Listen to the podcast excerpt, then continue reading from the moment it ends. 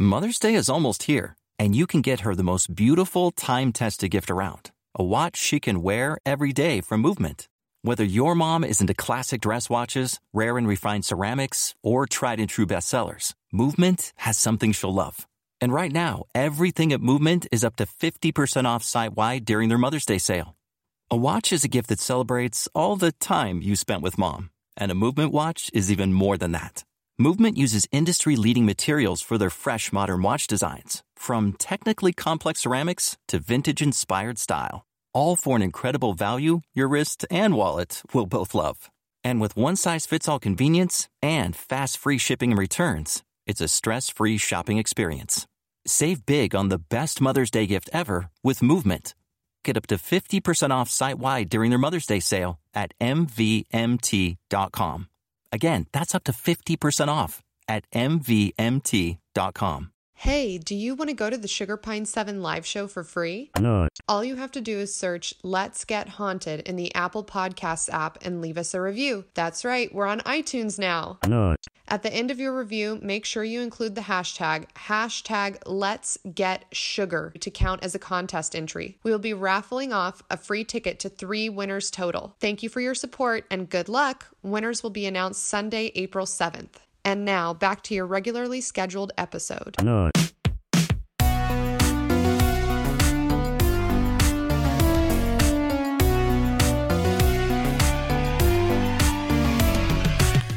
Everybody. Welcome, Welcome to, to Let's Get Haunted. with your hosts Nat Strawn. and Allie Terry. Yee. We are back for episode five.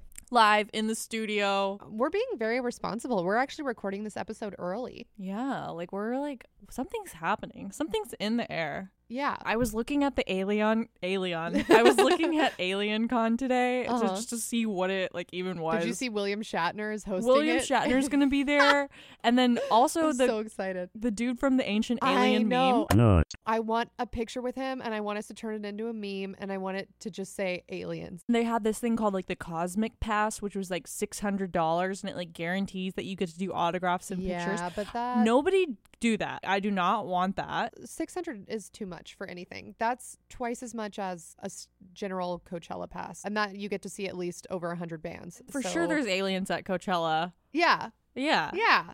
Also, Disguise trying to figure out what our culture is about. one of the first viral videos I remember is a guy trying to put his shoe on at Coachella. Yes. He's trying to put the sandal on and everyone's just watching him and he's been doing it for like 15 minutes and he can't get it on. It's on. just so wholesome. The second thing that I thought of when I saw the Alien Con thing is that everyone there that's talking about aliens is white. I started thinking about it and put no actual research into this, but I'm just going to present this thought out right now. Is Alien like claiming to be claiming to be abducted by aliens like a white, a white thing? I don't know. I know that when I was researching the Travis Walton case, I came across some stuff about Native Americans having seen like lights in the area and stuff, but it was about it wasn't necessarily about aliens. It was more like we see these weird lights in the sky, we don't know what it is. Is it some sort of like god? But nothing about anyone being abducted. I mean, I can't think of anyone who's not white right Who now. said they were who said- yeah, and this yeah, that's a good point. what is that? Wait. Is Are it the aliens racist? white privilege is getting picked up by the aliens? Oh my god. White people are just like, oh, this is fine if I go on the Yeah. news. like nothing bad is gonna happen to me. Yeah, nothing that bad. No one's gonna throw me in the insane asylum or Yeah, anything. I won't lose my job. Like, Yeah. I'm fine. That's a good point too. If There's you, not like a hit out on me Yeah. right now. if you guys are not white and have seen aliens, tell us right Oh. right now in the SoundCloud comments. I've been in the Discord lately. Ooh, and what did you see on the Discord? People who aren't white and girls. Who saw aliens?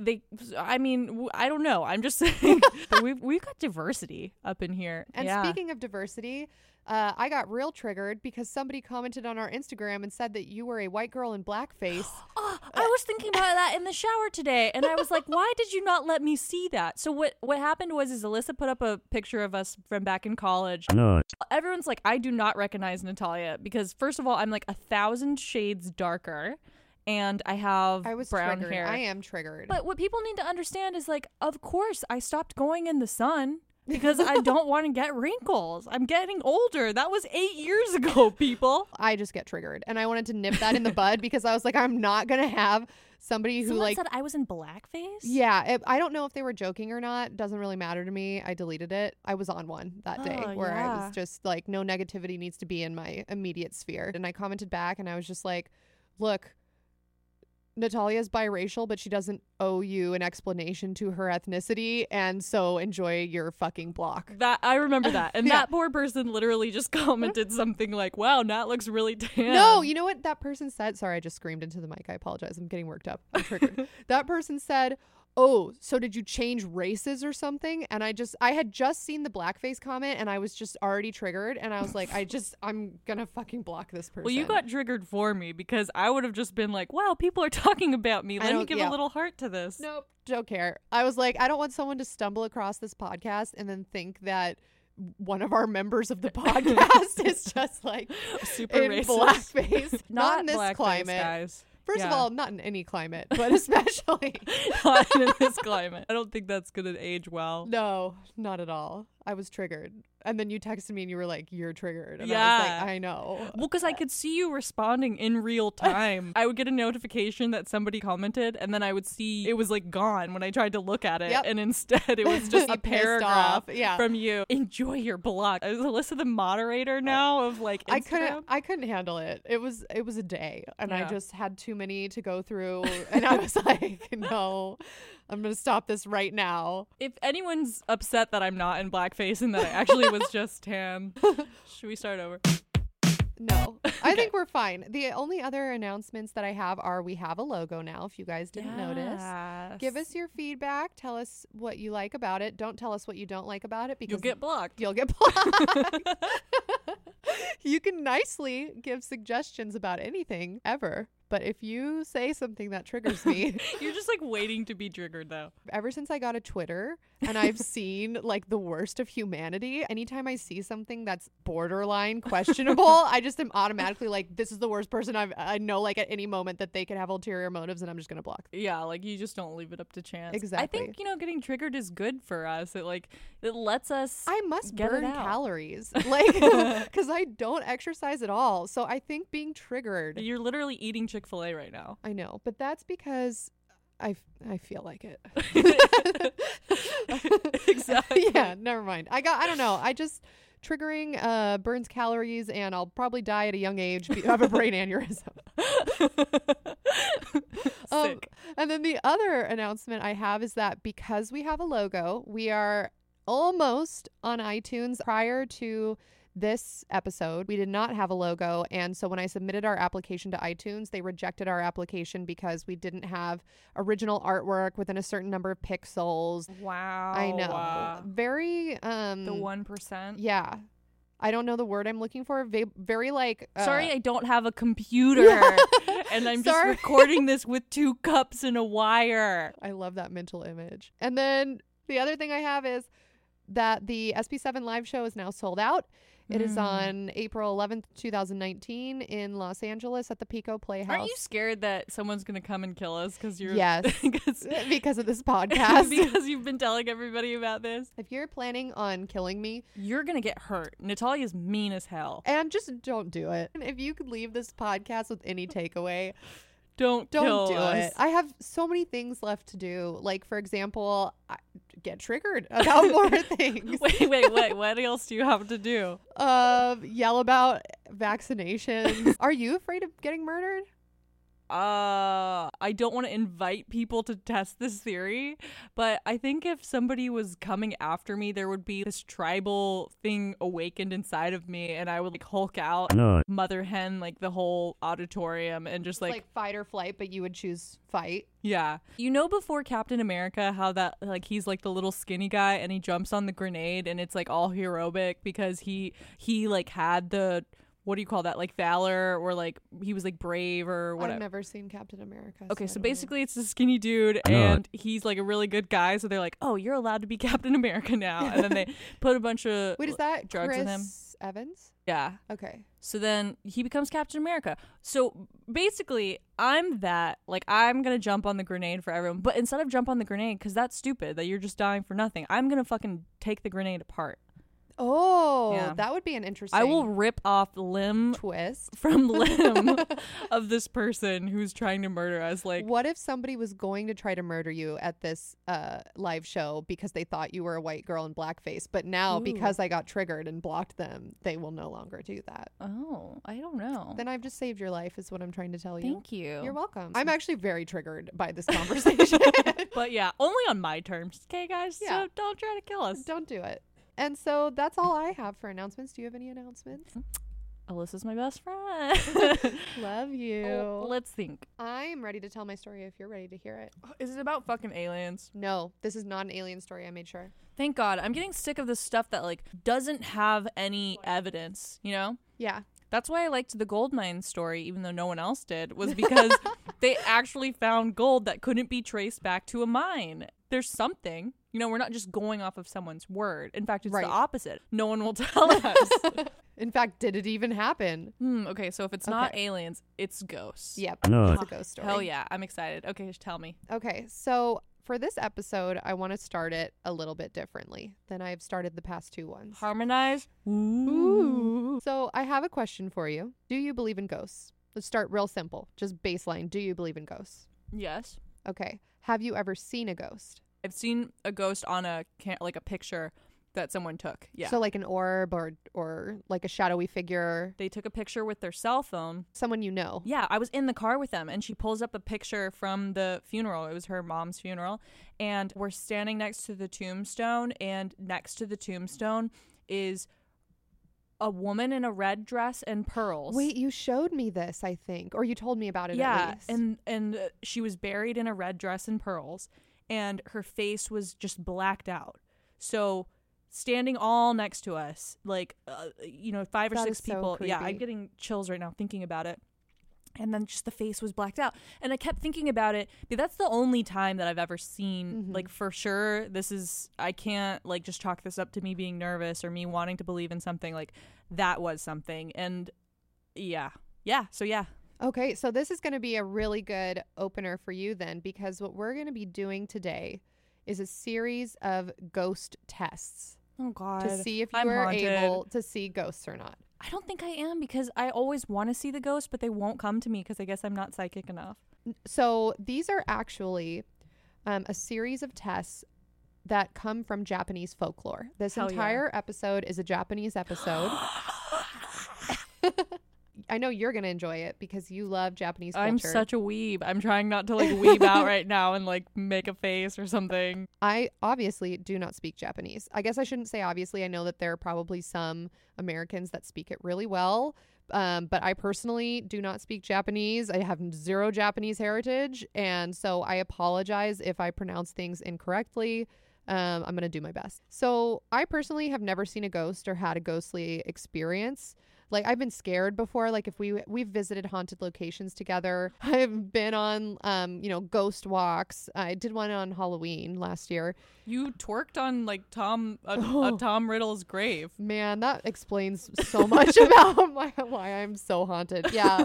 That was in Scotland. We we wandered a graveyard for like two hours, and then we found Tom Riddle's grave and twerked on it. Yeah, and I know it wasn't like the Harry Potter. Like that was a real no, person a real who died. man, but he died in the 1600s, so I feel like he enjoyed it. Like let's, let's He was probably like, "Is this person having a stroke? Yeah. Like, what is this?" Yeah, what is this? I'm not familiar. It's like, why doesn't she have moles all over her face Ew. from syphilis? She's not good enough Uh, for me. Why doesn't she have leprosy sores? uh, so I personally have never seen ghosts or had a ghostly experience. So when I stumbled across information about ghost tests, I was intrigued. Ghost tests are basically a way to determine whether or not you are able to see ghosts according to Japanese folklore. No. Ghost test sounds so legit. Well, is I this like the SAT of ghosts? I'm doing the English translation of the Hmm. names because I don't want to butcher. Okay. Okay. And then before I go any further, I also wanted to shout out a podcast that I came across when reading and researching about ghost tests. The podcast is Toshiden, Exploring Japanese Urban Legends. Her name is Tara A. Devlin, and she has a whole episode about ghost tests. And if you end up buying any of her books or listening to her podcast, then let her know that we sent you her way. So Ghost tests go along with this idea of reikon, which is a Japanese word meaning sixth sense. It's like levels to a sixth sense. It's, so it's not just black and white. If you pass some of the tests, but not all of them, that could mean that you have a weak reikon. It doesn't mean that you have no reikon. And then if you pass none of them, it's most likely you don't have a sixth sense. And if you pass all of them, then it is likely that you do have a sixth sense. This is similar if you're psychic, your aura is a lantern or a bright light to things that are paranormal and they flock to you because they can see you're able to communicate with them so they want to communicate with you and i don't i just don't i feel like my light is just not it's dimming. yeah no, I think that you I think you attract ghosts. sick Yeah, but I'm we'll just- find out. The other website that I used is called hidingfromjapaneseghosts.com. No. wait really yeah, that's so specific I know. That's what it's called. So, without further ado, let's begin the first ghost test. I want everyone listening to follow along as best as they can. And Natalia, I'm going to ask you to do these ghost tests with me during the podcast. okay So, you and the people listening will be doing this at the same time. So, test number one mm-hmm. this test involves using your imagination. So, close your eyes, okay clear your mind, and focus. I want you to picture your childhood home. Picture it exactly as you remember it in your mind. If you had more than one childhood home, pick the one that holds the most significance for you. So imagine that you are standing on the street or the sidewalk facing your front door. Look at your front door. Picture the paint color, the doorknob, any windows or plants that might be next to it. Just take it all in. Now I want you to walk up to the door, place your hand on the doorknob, and enter your childhood home. Once inside, close the door behind you and turn around. Look around and take in everything that you see. Remember the floor plan of your house, remember how many stories it is. You are standing in the entryway, your front door is now closed, and you're just looking at your house. Now I want you to go around to every window in your house, room by room, and open them, starting with the window closest to the front door. Take note of the order in which you are opening them. For example, perhaps you're starting with windows in the living room. One by one, open the windows in that room. Then move on to the next room. Open those windows one by one. Then the next room and the next room. I'm going to give you a few seconds to finish opening all the windows.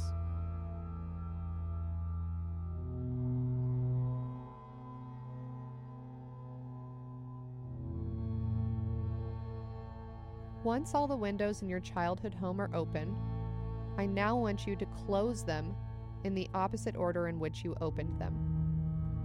Close them one by one, taking note of each of the rooms you enter as you do so. As you enter each room to close windows, I want you to make sure that you turn your head and look around the room.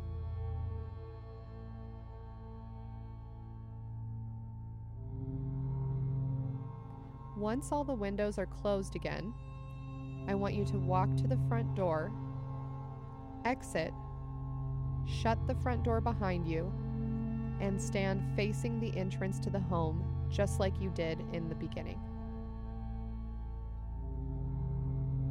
And let me know once you've shut your front door. okay i shut my front door Okay, open your eyes. So now I have some questions for you. While you were walking through the house, did you see anybody? there was no one there No one there? Okay. So Natalia says that she didn't see anybody. If you at home saw somebody while you were walking through your childhood home, ask yourself now who did you see? Was it someone you knew or was it a stranger? According to this Japanese urban legend, if you didn't see anybody, then your Reikon or sixth sense isn't very strong and you probably can't see ghosts. If you saw people in the house, then your Reikon is a little stronger and you can most likely see ghosts. If the people you saw were people you knew, such as friends or family, and they looked normal, then this is a good sign you probably are surrounded by positive spirits. If the people you saw had their backs turned to you, however, or looked strange, then that is considered a bad omen. The only reason that I didn't imagine people is because no one told me to imagine people because my baseline is just that it's empty. But that's the whole idea. That's as- the whole yeah. idea. If you're someone who is just constantly surrounded by strangers or things you don't even think about it, you're just like, put me anywhere. There would be fucked up people everywhere. What do you mean? That's well, weird. I saw my pet, and that is like a step below seeing people, apparently. Sick. But I didn't see any people, so my Reikon is not very strong. If you saw people and those people were complete strangers to you, then your Reikon is extremely strong and you can definitely see ghosts. And if you ever run into one of those people that you saw while imagining your house in real life, I'm getting chills. those people are not people at all, No, but I, are already dead. Oh Look, No. I've got goosebumps I know. everywhere. I just gave myself goosebumps. I just keep imagining this like old long fingers touching. Now we're going to do test number two. I'm fucking shook right now. Yeah, okay. So, test number two, the English translation, is the dinner test. Natalia, I want you to picture what you ate for dinner last night. Well, now I'm trying to have the rake on. Picture last night's dinner in general. Just in general, picture last night's dinner. If Really? are floating around. I'll give you a few s- more seconds to Mm. remember what you ate and picture it. mm. When you picture last night's dinner, do you see the food on a plate in front of you? Are you kidding? You think I eat off of plates? It's a Caesar salad in the plastic container that I got it from, on top of the bag that I picked it up from, with plastic. Everything is like a sad person who works in an office, except it's just on my free will. I choose to eat like that. So you're picturing like you're looking down, you're looking at this salad. Yeah. Or do you see yourself in the third person with the food, like you are omnisciently looking at yourself eating the salad?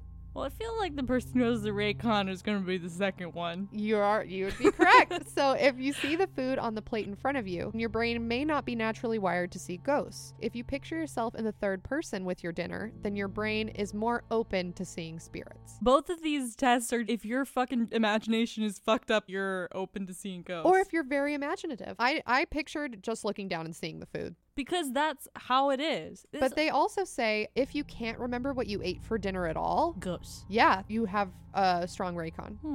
Hmm. I, okay, well then, when my stress levels are super high, I think my Reikon Yeah. is super high. Hey, that's actually, I mean, it doesn't say that in the test, so I don't want to add on to Japanese folklore, but I feel like that makes a lot of sense because when you're really stressed out, then your defenses are sort of down, You're right? vibrating at a really Yeah. high energy. And so maybe you're more susceptible. I'll sometimes see myself in the third person when I'm reimagining some really Mhm. embarrassing, stupid shit I did. So there you go. That could work. this time when I was on the bus, I had to have been in like elementary school or something, and I stood up. My skirt went into my backpack. I walked off the bus and I walked all the way home. And when I got home, I realized that my butt cheek was showing. Oh, my no. god! I just and you replay that over and over it was just over in and third over. person. Yeah, and I can smell the bus, brown seats, and like the seatbelts that no one uses. That's a haunted memory for sure. So there is another test, and Audrey actually told it to me last month without even realizing that it goes along No. with Oh this. God, haunted. Haunted. Okay, close your eyes. Imagine If you see the eyelids. no,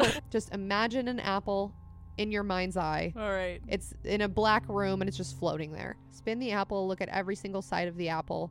Now I want you to spin it so that the bottom side of the apple is facing you. Now Mhm. spin it so that the stem is facing you. Now cut the apple in half. Now open your eyes. Were you able to picture all of that? Yeah. Okay. So Audrey shared with me that she can't do that. What do you mean you can't? Like what? What? What? She can't. She can't. what does she see?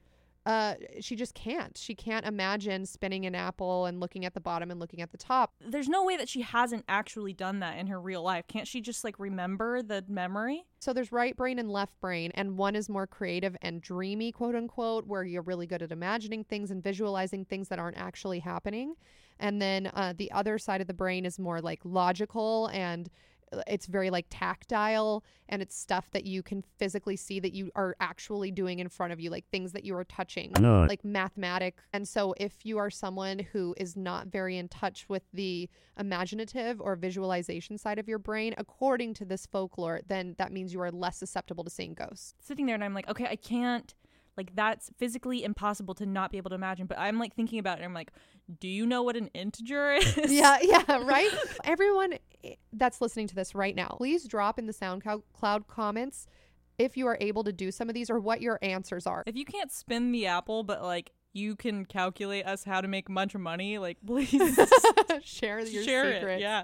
This is test number three. You know that weird feeling where you feel like something's gonna touch your If neck? you want to know why, it's because the lights aren't on. Promise me that when I'm closing my eyes, imagining that Steve's not gonna like come up behind me and jump scare me. Oh, he has no idea what's going on right now. Because I keep thinking this entire time it's just a setup for like the scare that like I shit my pants. like, Bold of you to assume that. Steve and I plan out pranks. So, test number three, you don't have to close your eyes. Okay, I won't. This is called the hand clasp test. Without thinking about it, quickly clasp your hands together as if you're praying, interlocking your fingers. Just do it as fast as you can. Did it. Okay, lift your hands up so that I can see them. Which index finger, aka pointer finger, is on top or closest to you? My left. Me too. So if the left index finger is on top of the right or is closest to you, then that means that you use the right side of your brain more. People whose right side of the brain is more dominant tend to be more creative and dreamy, quote unquote, making them more open and susceptible to seeing spirits. If your right finger is on top of your left finger, then you are more logical and using the left side of your brain. Ooh, I'm gonna use this to find a boyfriend. Like I'm gonna go on the bus and look at all these people sitting with their hands clasped. All right, left index finger on top. Get out of here. I'm going to say something controversial right now. Ooh, am I gonna get reprimanded? No, no, no, no. Oh, I'm not saying anything against left handed people. However, weirdest person that I ever dated was left handed. I thought left-handed people are supposed to be more creative I don't know. I feel like because you use the right side of your brain. I know this because my Oh, brother maybe. is left-handed Mhm. and he he is weird, but your brother's very logical though. He's super logical. He's an attorney, but he had this drawing in fourth grade that like got put in the newspaper. Really? Yeah, and my mom framed Wow, it. It's so- Nick. Uh, it's so annoying. but you're the artist of the family. exactly. How could he do that to me? Dude, that's I relate. I relate. So now that we've taken some tests to determine whether or not, according to Japanese folklore, we can see ghosts, let's talk a little bit about ghosts in Japan. In Japan, real estate is in high demand in the more populous cities, and rental properties are often very expensive. However, some renters have found a way to save money by renting jiko bukken That's hundred percent wrong. yeah, or black property, quote unquote, stigmatized properties or incident homes. Hmm, this is a haunted house. Jiko Bukken is actually a classification of a home that meets the following criteria according to Japanese law. So this is something that is in Japanese real estate law. If there's a little girl that lives in the attic, yeah. Jiko Bukken is a property where murder or suicide occurred. Or in some cases, natural death if the body was not found for a long time. Also, a property near a graveyard or crematorium can also be made by or on top of ground once owned by a cult. Ooh, Yes. like a, a church. no, like a cult.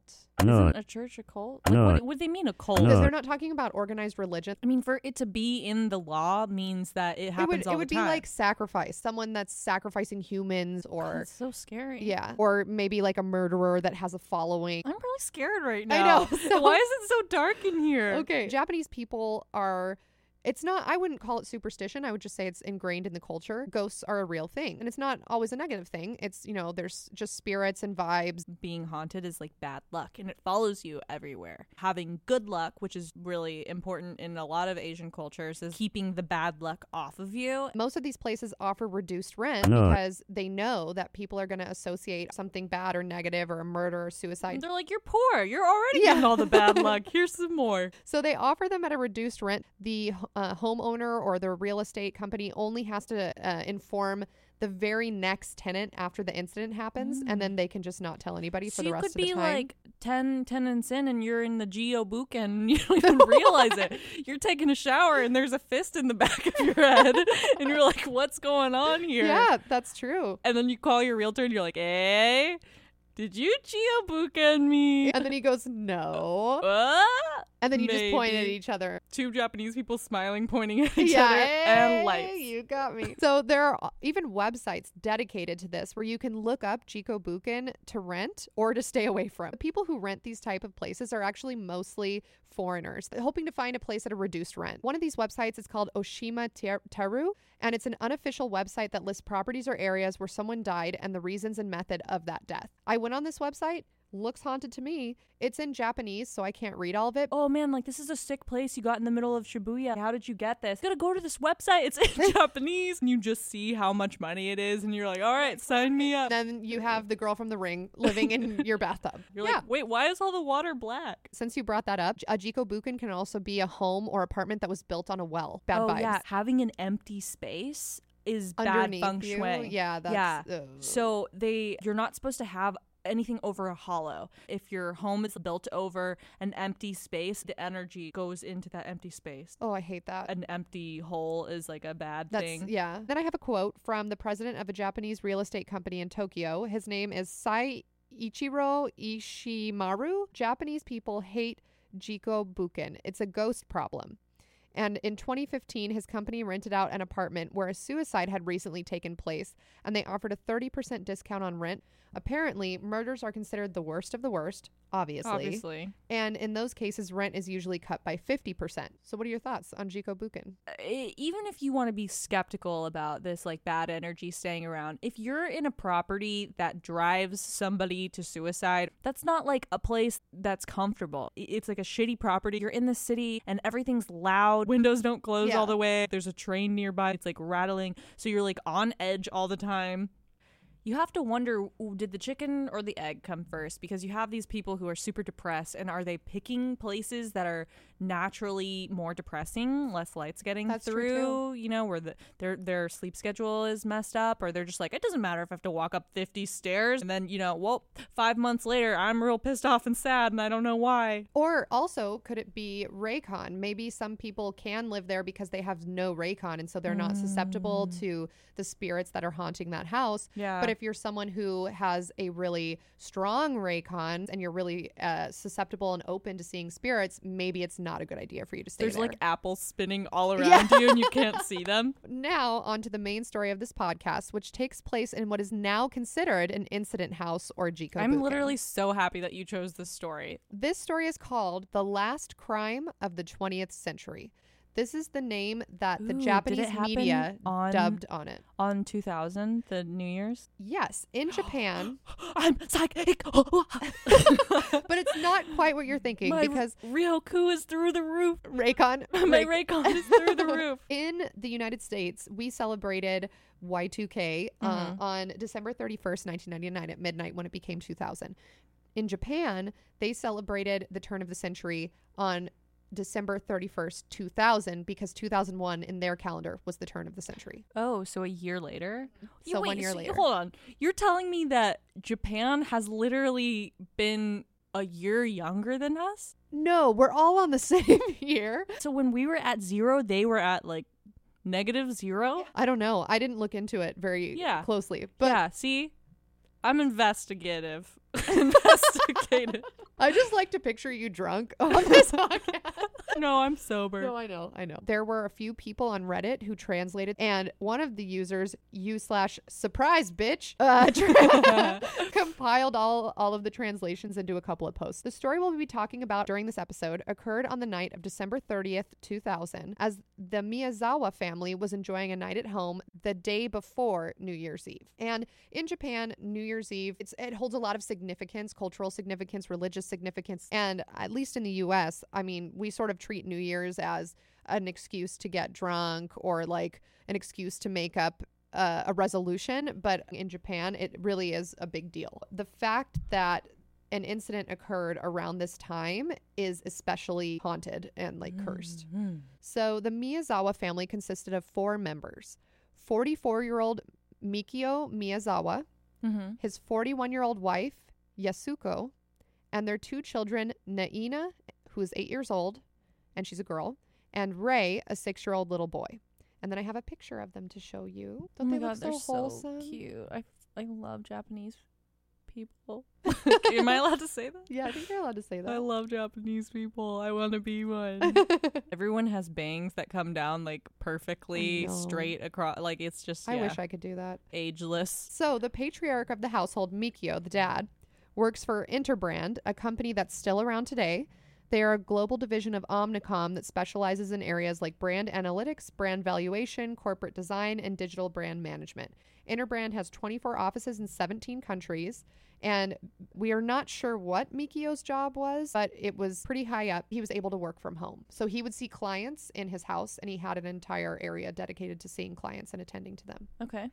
So the matriarch of the household, Yasuko, was a school teacher. I did read one article that said that she had uh, started some sort of school. I don't know how true that is because I could only find it in one article, but every consensus was that she was very kind, she was very patient, she was a good teacher. And then their daughter, Naina, her interests were ballet, soccer, piano.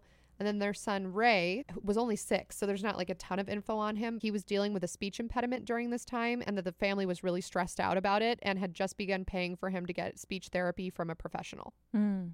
So a good family, right? It's Yeah. a, it's just like the quintessential nuclear Japanese family, hardworking, Mhm. family oriented, and they lived in a neighborhood that was described as almost completely abandoned by the time that this story takes place. Wait, what? So they had first moved into this house in the 1990s, and the neighborhood consisted of 200 families at that time, and this was considered an up and coming housing development project. But now, in the year 2000, when this story takes place, there are just four families living in this Why? neighborhood. So it's basically a ghost town. Why? And these four families are the Miyazawa family.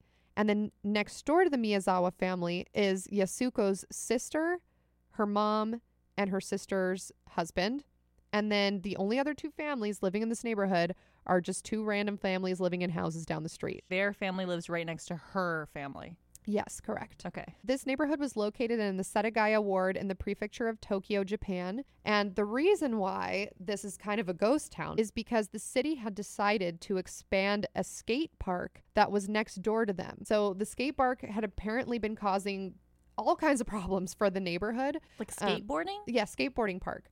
And it butted up to the back of the Miyazawa family home. Right behind their house is a iron fence Mhm. and then this big skate park. The city had decided they were going to expand it. Everyone was just moving out in droves. So this neighborhood, let's call it, of Mhm. literally 200 pe- Families. families. Mhm. They're like, oh, the skate park is bad. Let's all move. And this family that we're talking about lives right next to ground zero bad. And they're just like, oh, we're not going to leave. So actually, they had been planning on moving. And so uh, they had already lined something up. And in a couple of months into the new year in 2001, they were supposed to be moving to a brand new house. How bad can a skate park be? Well, I'll tell you. uproots 197 Well, I think I think six part families. of part of the reason why people were moving was because probably if they were going to expand the skate park, the value of the houses goes down. well, the value of the homes might go down, or they might need to use the plots of land that the houses are on in order to expand the skate park. How fucking rich is this skate park? I need to know the facts about this right now. I'm picturing like a golden skate park.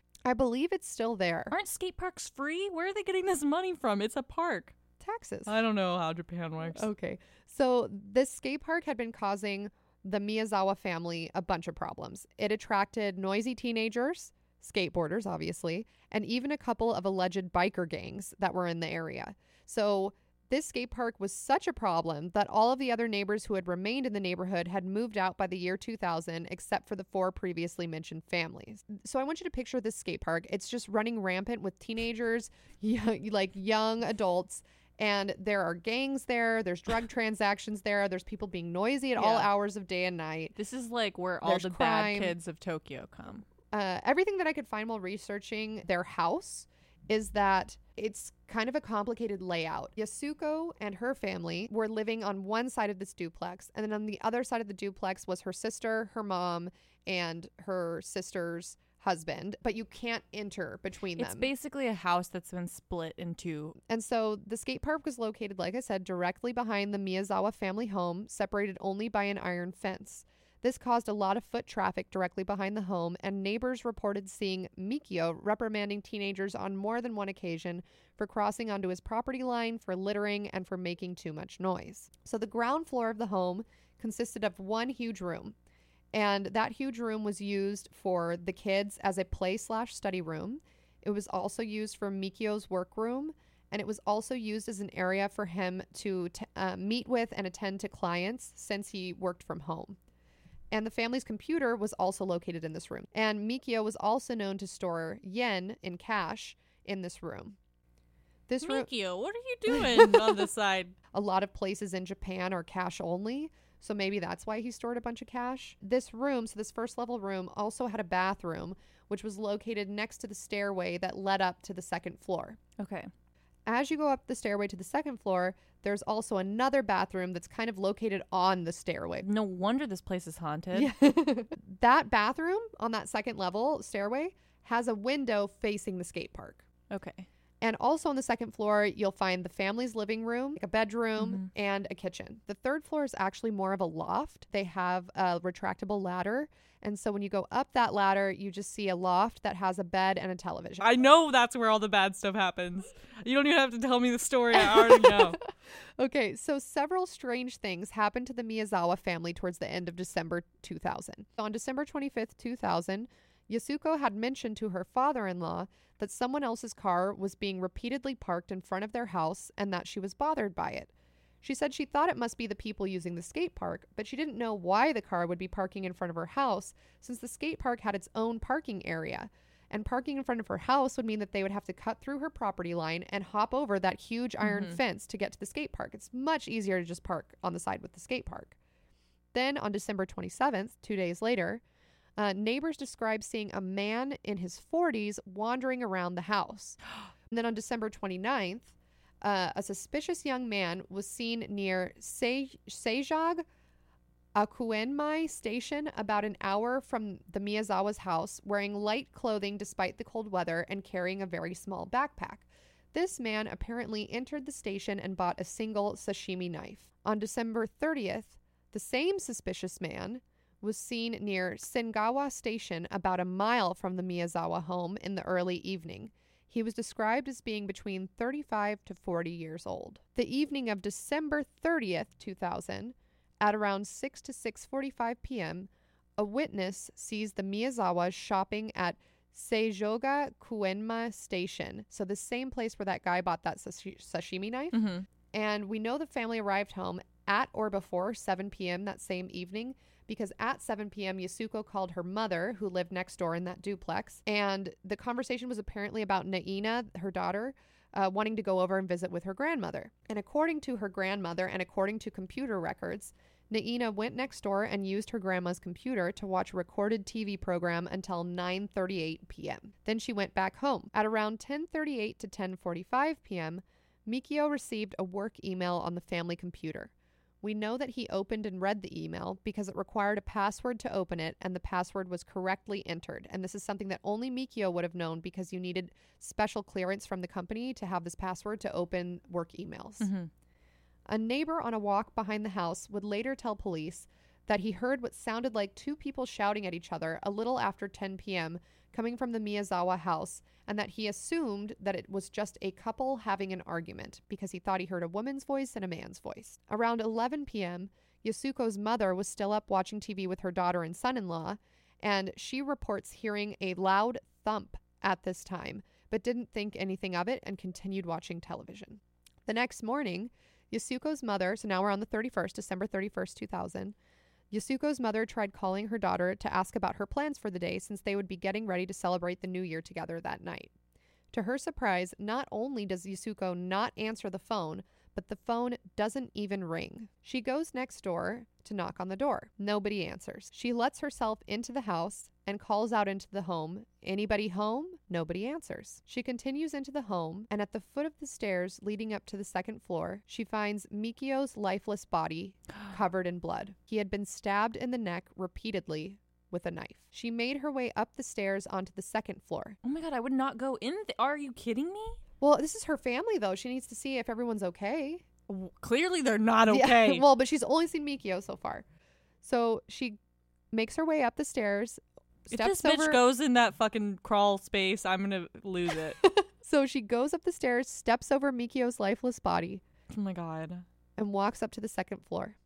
She pokes her head into her grandson's bedroom and sees something in the bed. She gets closer, and to her relief, she sees six year old Ray, who appears to be sleeping. When she tries to wake him up, though, he doesn't awaken, and she sees purple bruises around his neck. Why did you do that? Why? Why didn't you just say he was dead? Why would you do that? It's so evil. He has been strangled. She continues towards the loft level, as that is where her daughter and granddaughter used to sleep together at night. And at the foot of the retractable ladder leading up to the loft, she finds her daughter and granddaughter in a tangled, bloody heap. She puts her hands on them to feel for a pulse, but finds nothing. She better not go up in there. She notes that they have even more stab wounds all she over their body not go in there. than Mikio did. I'm covering my face right now. So at this point, she turns around Good. And runs downstairs and tries to call the police from the telephone in her daughter's house. That's when she realizes that all the lines have been cut. Why? Like, I would be out of that house so fast. I would be like, there's a murderer here. Are you kidding me? And so she realizes she can't call from her daughter's uh, house phone because the lines have been cut. And that explains why when she tried to call earlier, Yeah. it wouldn't even ring. So she runs back around to her side of the duplex and calls the police. When the police get there, they are overcome with the amount of blood and violence that they see before them. They are able to determine what was used as the uh, murder weapon. Is it the sashimi knife?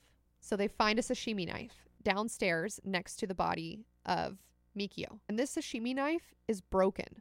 So that means the force with which the murderer had to stab Mikio was so great that he actually broke the sashimi knife. Yeah, and they're so sharp. Yeah, they're very, very sharp, strong knives.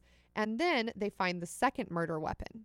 The second murder weapon is a knife that was owned by the Miyazawa family. They discover that the bathroom window that faces the skate park that I was telling you about earlier was opened and that the screen had been pushed off and fallen inside. Footprints from the criminal were found below the window, as well as broken tree branches just below it.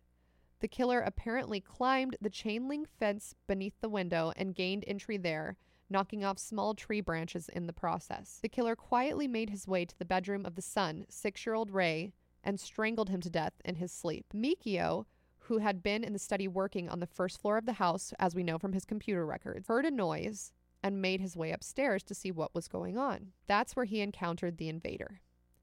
The man had brought a sashimi knife with him, the same one that they find downstairs, and it was a knife with a very long, thin, sharp blade. The killer and the father fought on the staircase, and the killer damaged the knife and broke it in the process. Mikio isn't just covered in his own blood, he actually has some droplets of somebody else's blood, and that blood does not match anyone in the family. Mikio, during that struggle, had managed to also injure the attacker. Mm-hmm. The killer then made his way upstairs to the loft where Yasuko and Naina were sleeping together watching TV.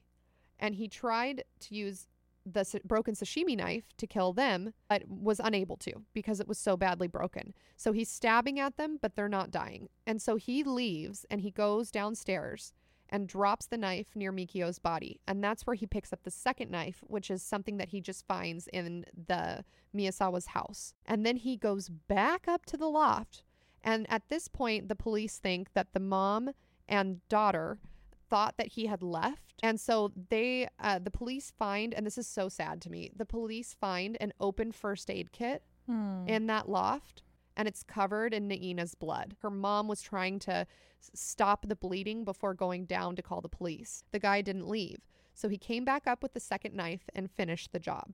Why? Like, this just seems like such a random. Why? I'll tell you what's even more random is that what would you do after committing such a heinous crime? You would probably leave, Dude, right? I know he's in that crawl space. I know he's there. So instead of leaving, I know he's there. So instead of leaving, police realize that the man actually stayed in the house probably until anywhere between 3 to 5 a.m. the next day before leaving. The man took a nap on the family's couch. Oh my god.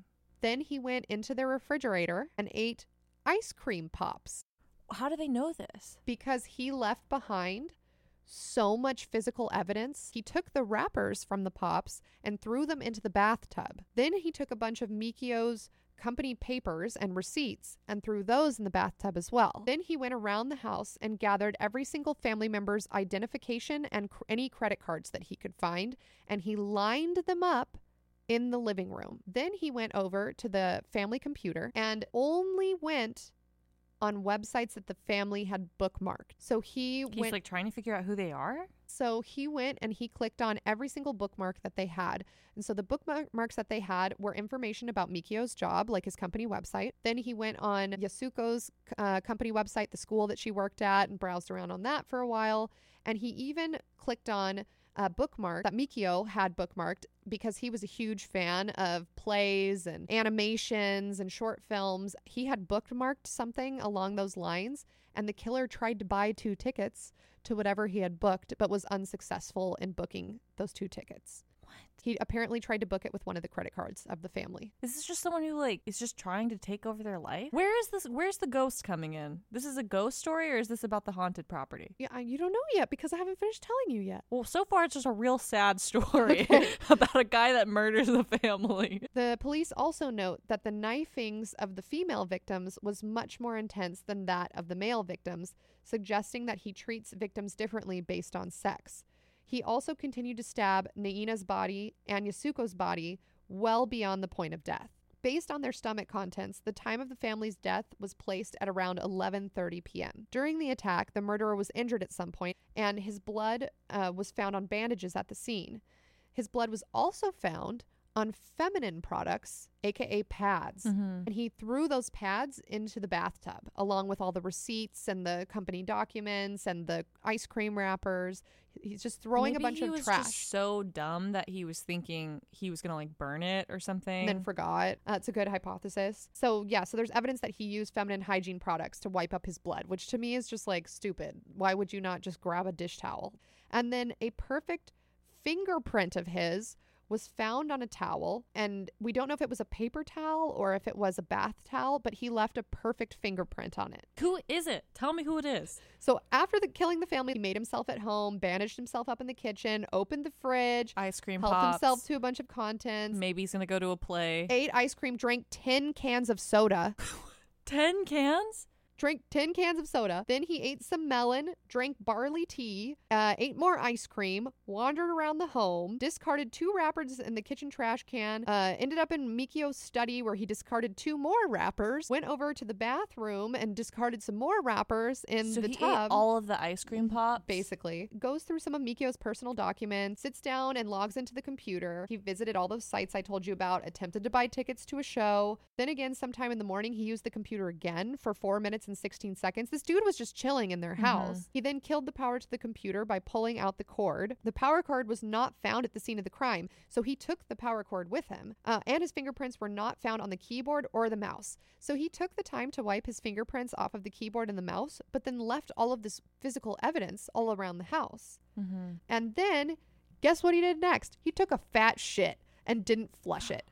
That's a serious sign of a serial, like a Like uh, someone is like fucked up in the brain. So they extract the fecal matter from the toilet and go through it and realize what the man ate for dinner he, before coming to the house. So Oh my God, before coming to the it? house, the man ate sesame spinach. And this dish is apparently a traditionally homemade meal in Japan, which leads the police to think that this man lives with his mom. what? I just, I'm like trying not even to interrupt you with like tidbits or things that I'm thinking of because I'm just like, I need more information. So he also took some money from the home. He only took a thousand dollars, and Mikio was storing thousands of dollars there. The police think that he either left through the front door or he went back out the second story window because at first Yasuko's mother thinks that the door was unlocked when she got there, but then on upon further recollection she says she really can't remember and who can blame her like I would have Mhm. PTSD after finding my entire family murdered. And then the police also find a red fluorescent material kind of scattered throughout the house.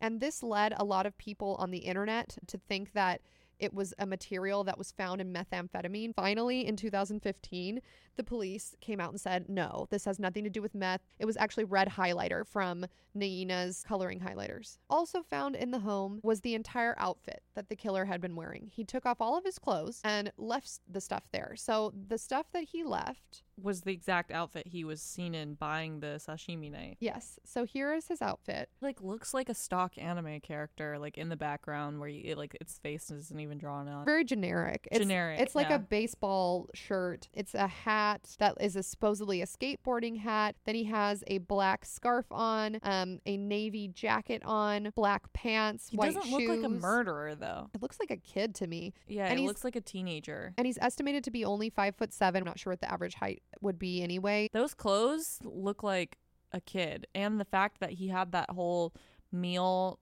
that was like a home cooked meal, and what what grown man drinks twenty soda cans and like a bunch of ice cream pops? That's like that's like somebody who's not allowed to have that, you Right. know? Maybe it was like a gang ritual. Like an initiation Yeah. crime. They find grip tape from a skateboard.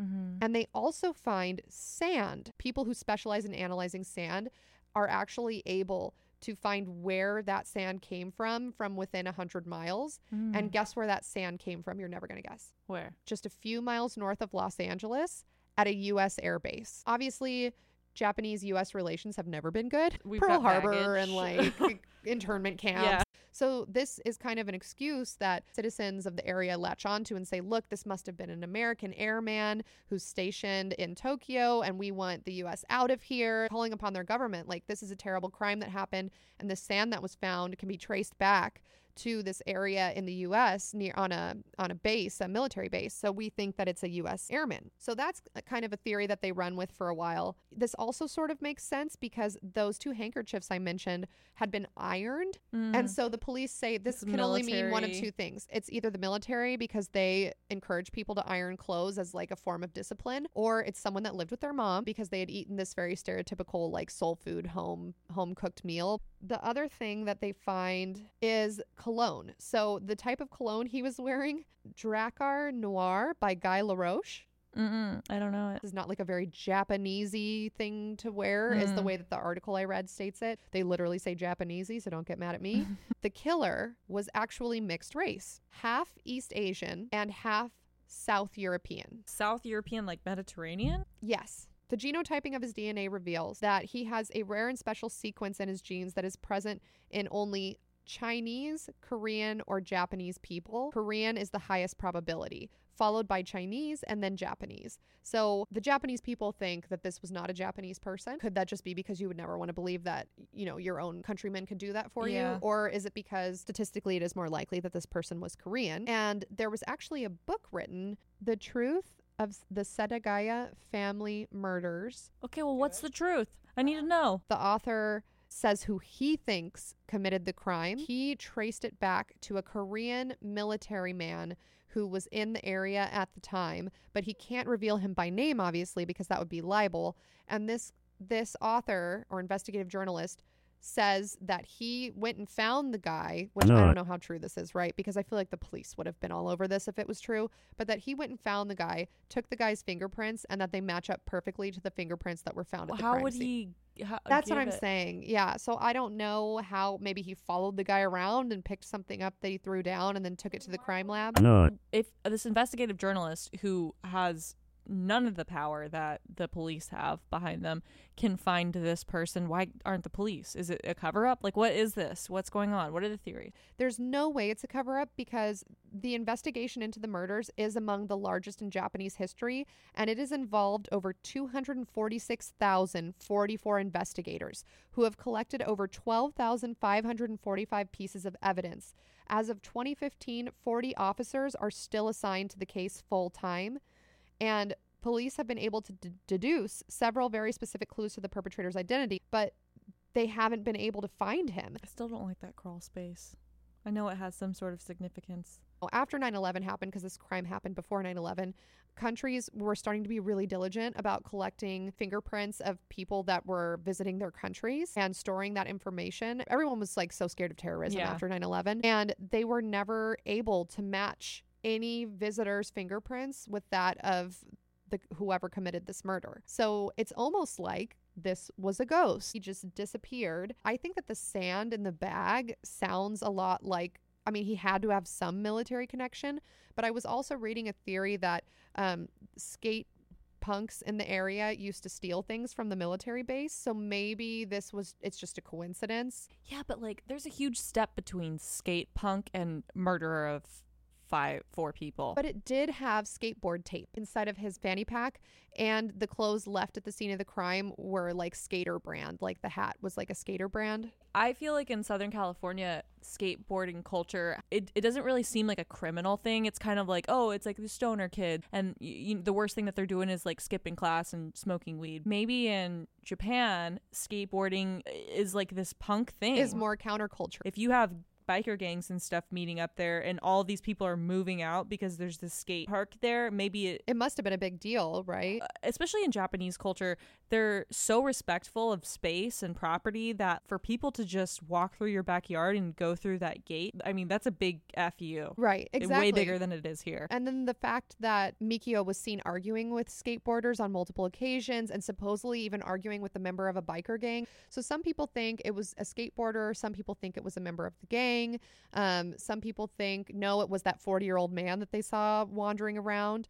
And some people think that it was more than one person that committed this crime and that it was actually three people. And the reason why they think that is because after the crime occurred and the information was publicized, a taxi driver in the area called into the police station and said ar- around that area of that neighborhood, he had picked up three middle aged men around the time of the murder. And the reason why he remembers these men is because none of the men talked to each other at all. They were just sitting there completely still, not looking at each other in the back seat, just looking forward. And when they got out of the car, one of the men had left behind blood marks. And so at the time, he was thinking, this is gross, and just took it to go get cleaned. But then after he heard that there had been a murder in the area, he thought, oh, I need to report this. So he reported it, but they were never able to find out who those three men were because they had paid in cash. The other thing is, in the afternoon, after the murders had happened, about a couple hours north, a young man in his 30s was admitted into the hospital for a severe injury on his hand. The man refused to give his name. Mm. He paid in cash. He didn't talk. And he was extremely nonchalant about his hand injury, but the hand injury was so bad that you could see part of the bone. Other people think it was just a vagrant um, because of how nonsensical the crime is. There was so much cash there that wasn't even taken. I think it sounds like a gang initiation type thing. And I think that after it happened, he's like looking to kind of see what these people were because he's like, all right, who were these people? That curiosity comes from you already know you're going to do this task. It's just so sociopathic to sleep. Like he didn't even cover the bodies up. He slept in the room, like took a nap in the room where these dead bodies are bleeding out. He was probably exhausted. He must have been like, I mean, just to get ready to do something like that, I'm sure you have to be hyped up on all kinds of everything. So the Miyazawa family house still stands today, but is considered so haunted yeah. that no amount of rental or sale price discount could entice people to purchase or rent it. Today, it is boarded up, fenced off, and has three stories of tarp shielding it from public view. As of 2017, a policeman was stationed outside the house at all hours of the day to ensure that nobody entered the home. Why make sure no one goes in there? Because it has such bad vibes now. And that is the story so wait, of the Miyazawa mur- family murders. I'd hate to be that cop. It's like, really, I have to do this haunted thing? Yeah, like I don't want to be here. Yeah. The grandma is still alive. Does she live there? She doesn't live there anymore. At the time of this article, she was still alive and heading a victims family campaign with other similar unsolved murder cases. They had campaigned successfully for the Japanese government to overturn the law that let robbery, killing, and murder become non punishable if it remains unsolved for 25 years. So they were able to overturn that. I wonder what that house if they were to like dig underneath it or something, if there would be like a creepy well. I mean, this them. guy's this probably means this person's still alive and just regular. Well, what I'm hoping is that they end up doing familial DNA testing because that's what we're doing now in the US and finding all these people. It's how we found the Golden State Killer after f- fucking forever. They're probably know now like, oh, I can't go back to Japan or if I fly, like I can't fly, like uh, they have to be very careful with their identity. Or he's dead. Or he was a ghost. But that house is now considered Jiko Bukken, Let me extremely ask you, haunted. I know that right now you and Steve are trying to save up, maybe get a home in the mm-hmm. future. Mm-hmm. If your dream house, Oh, okay, God. let's let's I know what you're gonna ask me. if your dream house was a jiko bukken, would you take it? what kind of Bukken? If it was on top of a well, I would take it because I don't believe that wells are bad luck. What if someone died there of natural causes? I would I would take the home. What if someone died there of natural causes and they were buried in the backyard? No, fuck that. fuck no. Okay, what if somebody w- lived there and then they died in the hospital while they were living there? Yeah, that's fine. What if a crazy psychopath lived there and was like playing the piano passionately at like Oh my three God. o'clock in the morning and like like rubbing their shoulders like up against the walls like like that story like the girl in the wallpaper and just being a fucking absolutely nuts but moved out. Are they dead now? No one knows. No. If they're still alive, I wouldn't take it because I wouldn't trust them to not come back. Okay. They died, but not in the house, in their next house. Okay, then I'd take it. In the crazy house? Yeah, because I would just repaint everything. I Okay. would tear down walls. I Okay. would feng shui Let- the let me shit out say, of it. You move into this house and you're like, this house is awesome. There's like six bedrooms, six bathrooms. There's a pool. There's a, a horse stable in the back. Like, this is amazing. And then you go up in the crawl space and it's like all mirrors, like all around it, and like splattered like pentagrams and like No. chicken legs hanging. No, I don't need that in my life. I would move on. So if they were selling it for like two hundred thousand, then yeah, I'd buy it and I'd fucking flip it and I'd make a ton of money and I w- would use that loophole in the Jiko Bukken law that says you only have to inform the next tenant because the next tenant was me. No. So now I wouldn't tell the tenant after me and I would flip it and I would sell it. Okay, how about this? It's a normal, good house. Everyone lived there, was happy, everything's good. But you're in there at night and like, you, the trees are start talking to you. I think I would. I would get on medication at you that wouldn't point. leave the house. Do you believe houses can be haunted, like an actual place? Man, I don't know. I've never personally seen a ghost or had a, like a ghost experience, but I do definitely think that there is some truth to like karma and bad vibes and like if something really evil happens somewhere, I do think that sometimes you can feel it. Now, is that a placebo effect because you already know that something bad happened there? Uh, so then you're more likely to attract bad things. But like attracts like. You know, if you go through your whole life really negative, then only negative things will happen to you. And so if you're living in this haunted house, knowing that it's a haunted house, expecting it to be haunted, Mhm. then I do think that that would attract bad stuff to happen to you. So if you're someone who's really like sensitive to stuff like that, which to some extent I think I am, I would not trust myself to know what's real and what's not, and I might trick myself into thinking that there is something bad happening because because I know that it's bad, you know what I mean? I always like when I was a little girl, we would go to church every like weekend because Mhm. my parents were religious. Yeah. And I always thought the church was like an empty church was like the most scary thing. Like after everyone would oh, that's leave interesting. the room Yeah. where the sermon was, I don't even know what you call that, like where all the pews are, like the church. Mhm. When everyone was out of there, I was always like, "Get me the fuck out of here!" And it wasn't even like you know like a cool church with like like like Catholic churches look cool. They've got like statues and like weird like Dracula like ornaments. I don't know everywhere like Yeah. candles and stuff. Like these were just like a normal house, you know, pretty much with just like white paint on the walls, like you're just your normal struggling church of Oklahoma. I just always thought, thought churches were really creepy and haunted. I don't ever remember thinking that church was creepy, but I don't ever remember being there by myself. my childhood and now into part of my adulthood lifehood too whatever you want to call it i really don't like being alone i think there's something Yeah, about But you live alone. You love living alone. i have archer i feel like Oh, ghosts can't come when the dog's there Yeah, Archer's very like loyal too. So any strong. ghosts can't happen when there's a dog there like a go like something scary only happens when you're by yourself and you're lonely I'll, I feel that too though because even though Winnie is so small and like a ghost could just fuck her up, Mm-hmm. I I feel like she would at least alert me because animals seem to be more in tune with yeah you know stuff like that. So Yeah. I always just think if Winnie's not worried, then I'm not worried. well so so what do we we think hauntings are real I don't know. I you think it was the house that made that happen I'm mostly curious out of all the things we talked about in this story. I'm mostly curious to hear everybody's thoughts on the Reikon ghost test. I want to know who saw people in the house. i want to know who can't see an apple spinning We I- already know. it blows my mind yeah, some people are good at left brain stuff and some are good at right brain stuff. I wish I was good at any brain stuff, but here we wanna- are. Wanna- For me, mm. when I was reading these different ghost tests, I was so enthralled and I was like, I'm totally going to be able to see ghosts. And then it makes so much sense that I bar- like barely passed one test. My ghost test is like, do you play the piano at four o'clock in the morning Do you rub your body against wallpaper and then become the wallpaper? when you're washing your face? Do you keep your eyes open? Oh my god, that is psychopathic. I had oh god, okay, never mind. I I thought of my worst. I was trying to think of remember when we, you were talking to me about like what's the most embarrassing thing that's ever happened to you because you were going on that podcast to talk about your most Oh, embarrassing yeah. moment. I figured out what my most embarrassing moment is What and it is was it? something I'd buried deep down inside. nope, never going to say it out loud on on a recording. so why'd you bring it up? because I'd thought of it. So Oh, yeah, and now that and it's haunting me. yeah, exactly. This is- Experiences can haunt you for life. And this is why some memories just shouldn't be recovered. They should be buried deep down in the crevices of your mind, never to resurface.